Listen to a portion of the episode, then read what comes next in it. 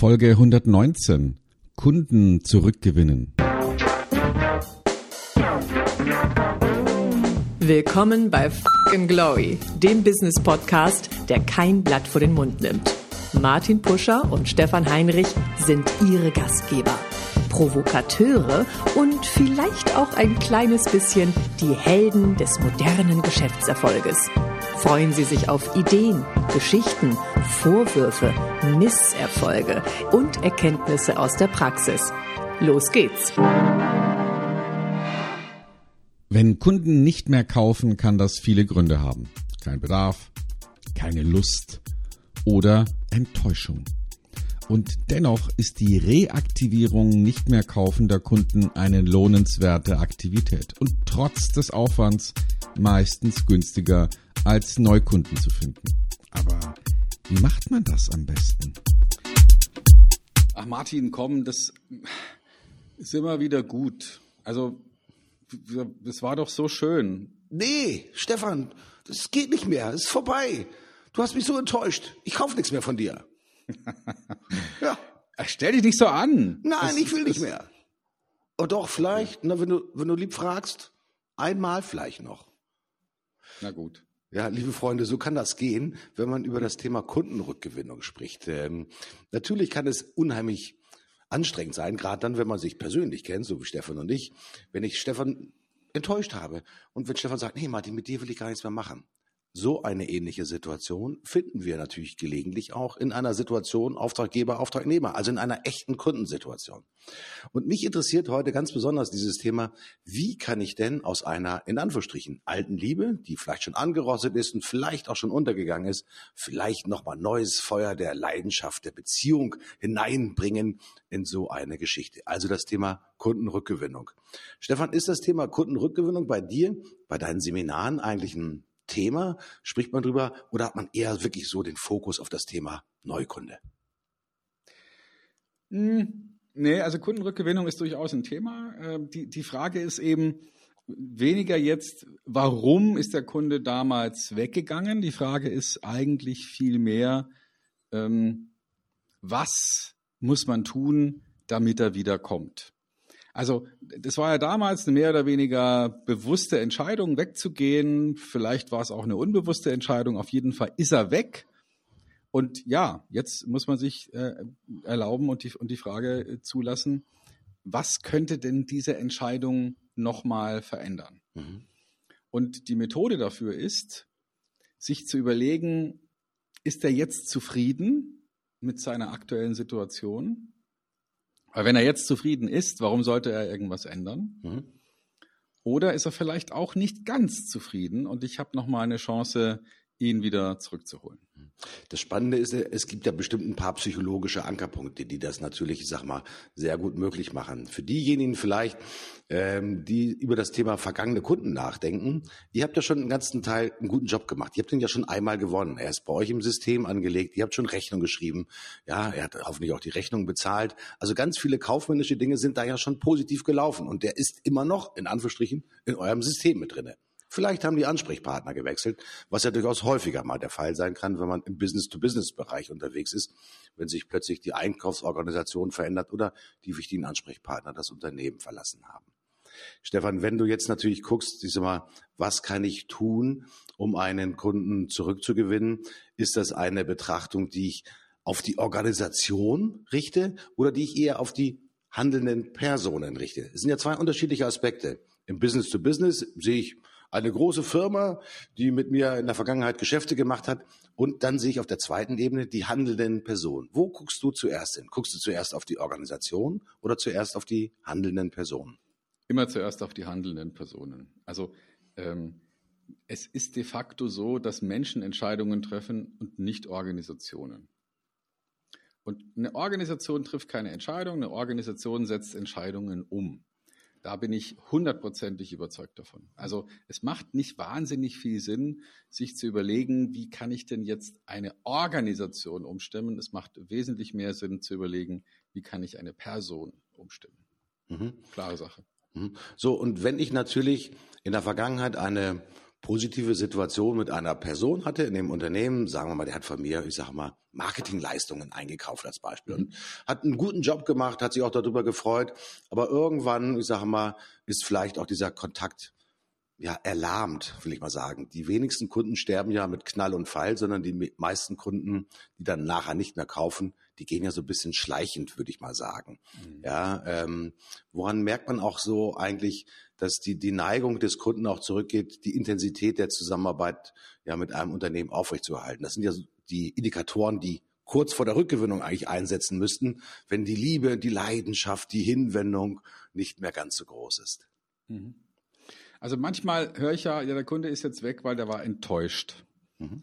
Ähm, also wie der Name ja schon sagt, einer Enttäuschung muss ja eine Täuschung vorangegangen sein. Mhm. Also entweder wurde der getäuscht oder er hat sich getäuscht. Also das heißt, manche seiner Erwartungen wurden vielleicht nicht erfüllt, vielleicht weil sie nicht erfüllbar waren oder weil sie unsinnig waren oder oder oder oder. Also das heißt, wenn jemand enttäuscht ist, wurde er vorher getäuscht. Das heißt, möchte man proaktiv arbeiten, dann lohnt es sich mal drüber nachzudenken, wo haben wir denn vielleicht Aussagen oder Anordnungen oder Ideen nicht wirklich klar gemacht und sind deswegen oder haben deswegen die Enttäuschung vorprogrammiert. Das ist mal eine Überlegung, die man mhm. sich durchaus stellen darf. Mhm. Wenn ich da mal einhake bei dem Thema Enttäuschung, du bist ja ein Meister des Wortes, so wie du es wieder auseinander nimmst, ähm, dann sind ja auch Dinge, die man miteinander bespricht, manchmal nicht wirklich absolut klar oder sie sind in der Gedankenwelt des jeweiligen Aussprechenden eingefangen. Wenn ich äh, sage, wir machen Direktmarketing über soziale Plattformen, dann habe ich ein klares Bild davon, aber möglicherweise hat mein Gegenüber ein eher diffuses Bild und sagt, okay, äh, wenn ich mit Stefan drüber spreche, dann ist alles mit dabei, von LinkedIn, Pinterest, ba, ba, ba, ba, ba, ba, ba, etc., etc. So hat man im Prinzip, ich sag mal, unklare Situationen. Und das ist wahrscheinlich auch schon so ein, so ein erster Stein, der ins Wasser geworfen wird, wo letztendlich auch vielleicht die Täuschung, auch die Selbsttäuschung drin liegen kann, weil man sich denkt, der meint das genauso, wie ich das wahrgenommen habe. Mhm. Ja? ja, ganz genau. Also das ist hundertprozentig richtig und äh, deswegen lohnt es sich tatsächlich, ähm, den den, dem Kunden dabei zu helfen, seine Erwartungshaltungen wirklich auf das ähm, zu, beschränken, was tatsächlich vereinbart ist. Mhm. Und wir hatten ja neulich schon mal drüber gesprochen, Vertrieb tendiert ja dazu zu sagen, ja klar, alles drin, machen wir mit. Ähm, und wenn es dann an den eigentlichen Service geht, dann ist es vielleicht so, dass, ähm, ja, dass es eben doch nicht alles irgendwie mit drin ist. Mhm. Und das kann dann dazu führen, dass die Unzufriedenheit sehr groß ist. Ja, das sind dann die Versprechungen, die da nicht eingehalten werden sind. Nun stellt man sich ja vor, ist mal, wenn ein Kunde nicht mehr da ist, wann ist er denn nicht mehr da? Ist er nicht mehr da, wenn er drei Monate lang nicht mehr gekauft hat, wenn er sechs Monate nicht mehr gekauft hat, wenn er neun Monate nicht mehr gekauft hat? Ähm, wo würdest du ansetzen aus deiner Erfahrung her, dass man sagt, hm, das ist nicht mehr mein aktuell kaufender Kunde, sondern der bedient sich möglicherweise woanders. Also wann sollten Reaktivierungs- und alte Liebemechanismen ganz besonders schnell zum Greifen kommen? Hm. Ja, also ähm, das hängt natürlich schon sehr stark vom Geschäftsmodell ab. Ich könnte mir vorstellen, es gibt Geschäftsmodelle, wo man sagt, nee, also ähm, wenn der jetzt drei Jahre nicht gekauft hat, ist das völlig normal. Also Ne, denken wir mal an Autokauf. Ich kaufe mir ja nicht jede Woche ein Auto, sondern äh, vielleicht nur alle drei oder vier Jahre, wenn so ein typischer Abschreibungszeitraum wieder rum ist. Da muss jetzt ein Verkäufer nicht panisch werden, wenn, äh, wenn ich mal ein paar Jahre nicht mehr auftauche. Ne? Also wenn ich dann nach dem Ablauf des zweieinhalbten Jahres nicht mehr ähm, gesprächsbereit bin, dann sollte man sich vielleicht Gedanken machen. In anderen Fällen, also wenn es jetzt beispielsweise um Nahrungsergänzungsmittel oder sowas geht, mhm. ähm, die normalerweise nach wenigen ähm, Tagen oder Wochen aufgebraucht sind, ja, da muss ich darauf achten, dass ich äh, dann ja wirklich schnellstmöglich wieder Kontakt kriege. Mhm. Und da hilft uns sicherlich natürlich das Messen und das Gucken letztendlich ist mal in die Historie eines ja, Kundenverlaufs und eines Kundenkaufverlaufs, weil da sind natürlich die Zahlen untrüglich. Und wenn ich da natürlich ist mal mit analytischen Mitteln sehe, dass ich hier eine massive Veränderung im Verhalten des Kunden ergibt, dann sollte natürlich das erste Warnsignal auch tatsächlich läuten. Ähm, häufig ist es so, dass manchmal auch die, die Vertriebskollegen sagen, naja, gut, der ist nicht so wichtig, habe ich einen anderen Kunden, der ist vielleicht einfacher zu handeln und ähm, muss ich nicht so viel Aufwand betreiben, möglicherweise. Bist du der Einschätzung, dass man in Anführungsstrichen keinen Kunden verloren geben sollte und sich wirklich mal darum bemühen sollte, auch die Kunden mit einer ja, verschlechterten Einkaufshistorie trotzdem beim Unternehmen zu halten? Oder sagt man einfach, nee, da kommt immer genügend Neues nach, wenn der eine weggeht, dann ist das halt einfach so. Also Reisende soll man nicht aufhalten, finde ich. Ne? Also wenn, wenn ein Kunde sich entscheidet, äh, was anderes ausprobieren zu wollen, ja, dann, dann ist es vielleicht einfach so. Ja, dann, dann ist es halt diesmal so. Dann muss man uns halt vielleicht jetzt mal einen anderen Kunden suchen. Aber generell gibt es ja nicht den geringsten Grund dafür zu sorgen, dass ein Kunde geht. Mhm. Und insofern würde ich sagen, nee, also natürlich will ich vermeiden, dass einer geht. Aber wenn er nun unbedingt sich einbildet, dass es woanders schöner ist, ja, dann ist es vielleicht so. Mhm. Nun könnte man ja auch meinen, lieber Stefan, dass man aus der Analyse, warum ein Kunde weggeht, natürlich auch eine Positivstrategie machen kann. Also wenn ich überprüfe, ähm, welche Motivation, welche Gründe sind ausschlaggebend dafür, dass der Kunde nicht mehr bei mir kauft, dann habe ich möglicherweise schon den Stein der Weisen in der Hand, um den noch kaufenden Kunden einen so guten Service zu liefern, dass sie gar nicht auf die Idee kommen, von mir wegzugehen, also weiterhin stetig bleiben, äh, kaufende Kunden bleiben. Ist das mhm. eine Idee, die du als in deiner analytischen Ausprägung als attraktiv findest? Würdest du es ähnlich machen? Machst du es ähnlich? Empfiehlst du das den Kunden? Ja, also ähm, lass es mich so sagen. Ähm, ich denke, dass äh, wir haben ja so typische Situationen, wo dann ein Verkäufer beispielsweise äh, vielleicht ein neues Vertriebsgebiet übernimmt und da sind dann eben auch ehemalige Kunden drin. Vielleicht hat auch sein Vorgänger ähm, ja da mal einen schönen Scherbenhaufen produziert. Sowas soll es ja geben. Und wie könnte jetzt eine Strategie aussehen, mit diesen Kunden zu sprechen, die offenbar irgendwie sauer sind. Und der Kunde dann vielleicht sagt, ich bin sauer auf sie oder ähm, es, mir reicht's oder so. Mhm. Ja? Dann mal zu überlegen, okay, wie kann man jetzt möglichst effizient dafür sorgen, dass man diejenigen holen kann, die noch holbar sind und diejenigen in Ruhe lassen, bei denen es wirklich verdorben ist. Also man kann ja nicht Menschen zwingen, das geht ja nicht. Mhm. Und meine Idee dazu wäre zu sagen, man fragt diesen Menschen eine Frage, die er nicht impulsiv, sondern nur mit Nachdenken beantworten kann. Also man stellt ihm zum Beispiel eine Frage sinngemäß, wie lange willst du denn jetzt noch sauer sein? Mhm. Ja, also zum Beispiel, was denken Sie, wie lange wird Ihre Verärgerung auf uns noch anhalten? Ne? So, also das könnte ja, das könnte so eine Frage sein, die, die ganz bewusst jetzt eben nicht impulsiv zu beantworten ist, weil die Frage hat er sich vorher garantiert noch nie gestellt. Ja. Und da habe ich eine Chance, mir also jetzt im Zusammenhang mit, mit einem vernünftigen Gesprächsführer und vielleicht so ein bisschen auch mit so einem Lächeln im Knopfloch mhm. äh, mal für ein Umdenken zu sorgen. Weil jetzt muss er halt mal wirklich denken. Ja, geile Frage. Und, ja. und wenn er sagen würde, für immer, ja, ähm, gut, dann muss man fragen, was wollen wir denn heute gemeinsam erreichen? Wäre so eine schöne Frage, die auch nochmal in die Zukunft geht. Mhm. Oder wenn der sagt, ich will nie mehr was mit Ihnen zu tun haben, hauen Sie ab, lassen Sie mich in Ruhe. Dann, dann empfehle ich nochmal so eine finale Abschlussfrage, die kann man sich auch wunderbar zurechtlegen. Diese finale Abschlussfrage könnte dann zum Beispiel lauten, und wie verbleiben wir dann jetzt? ähm, oder die, die finale Abschlussfrage könnte lauten, wenn Ihr bester Verkäufer von seinem vielversprechendsten Kunden genau das hört, was Sie gerade gesagt haben, was würden Sie ihm empfehlen?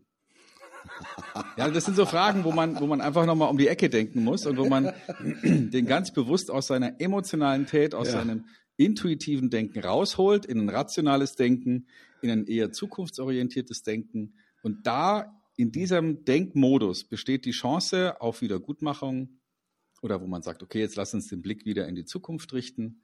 Und, äh, und das ist das, was wir eigentlich wollen. Mhm. Ich tolle Beispiele. Ich kann mir vorstellen, dass viele Vertriebsleute den Gesprächspartner fragen, stempeln Sie mir die Parkkarte ab, damit ich nichts an der Parkuhr bezahlen muss. In Anführungsstrichen. Auch das wäre eine beliebte Frage des sozusagen nicht trainierten Vertriebsmanns. Ja, ähm, das sind spannende Fragen, Stefan, weil es setzt natürlich eins voraus, in Anführungsstrichen, raus aus mhm. der Emotion, rein in die Sachebene. Und hier auch wirklich nicht mehr in die Vergangenheitsbewältigung eintreten. Was sind denn für Gründe ausschlaggebend dafür gewesen, dass sie nicht mehr gekauft haben, sondern ganz bewusst das Vergangene eigentlich auch nicht mehr ganz besonders, ich sag mal, an die Oberfläche bringen, sondern das gemeinsame Zukünftige natürlich in den Vordergrund stellen. Ganz genau. Das wird viele natürlich wirklich vor riesengroße Herausforderungen treffen, äh, stellen, denn der Mensch an sich will ja versuchen, sozusagen seine verbrannte Erde, die er vielleicht angerichtet hat, wieder gut zu machen, also äh, mhm. aufzupflanzen wieder und so weiter und so fort. Mhm, das genau. ist eine, eine menschliche Tugend, die aber definitiv nicht zum Erfolg führt, muss man tatsächlich sagen. Ja, also jetzt noch lange darüber zu diskutieren, warum er denn damals sauer war. Ähm, der bringt, das bringt ihn ja höchstens wieder in das Gefühl des Sauerseins hinein. Mhm. Ähm, nee, ich plädiere wirklich dafür, äh, ganz bewusst zu sagen, lass uns mal den Blick nach vorne werfen und, ähm, und was wollen wir denn gemeinsam erreichen? Ne? Also dieses, äh, ja, was wollen wir gemeinsam erreichen? Wo geht die Zukunft hin? Was können wir gemeinsam noch stemmen? Was können wir tun? Statt sich immer darauf zu konzentrieren, äh, was haben wir denn jetzt hier angerichtet? Mhm. Manche Vertriebskollegen sagen natürlich, der Kunde hat in der Vergangenheit vielleicht immer das Produkt A, B gekauft als Beispiel. Aber mittlerweile haben wir jetzt C, D, E bei uns im Produktspektrum drinne. Wenn er vielleicht mit dem Produktspektrum A, B nicht zufrieden war, na, dann biete ich ihm halt C, D, E an, weil er hat ja schon mal von uns gekauft und wie gesagt, augenscheinlich war eine ganze Zeit lang auch zufrieden, ist das Thema der sogenannten Sortimentserweiterung im Gespräch beim Kunden, also so ein bisschen in Richtung Cross-Selling-Ansatz. Sind das erfolgsversprechende Ansätze oder sagst du, nee, du musst erstmal die gemeinsame Zukunftsbasis widerlegen, bevor du anfangen kannst, über Produkte und Lösungen und Services zu sprechen? Nee, es geht wirklich darum, wie sieht die gemeinsame Zukunft aus? Also was wollen wir gemeinsam erreichen, wäre so ein, ein berühmter Satz, der dabei hilft, nochmal drüber nachzudenken, was ist denn jetzt das, was wir heute hier tun können, um eine gemeinsame Zukunft zu entwerfen? Mhm. Und das ist für mich die zentrale Fragestellung. Und wenn der Kunde sagt, mit dir nichts mehr, nie wieder, du hast ja vorhin auch ähm, die, die Analogie gebracht, alte Liebe und wie, wie kann ich eine alte Liebe reaktivieren? Also wenn man jetzt mit Schatzi an dem Punkt angekommen ist, wo die Frage, was wollen wir gemeinsam erreichen, nur noch beantwortet wird mit, mit dir nichts mehr, na gut, dann brauche ich ein, auf jeden Fall ein neues Schatzi, ne? weil dann ist ja vorbei.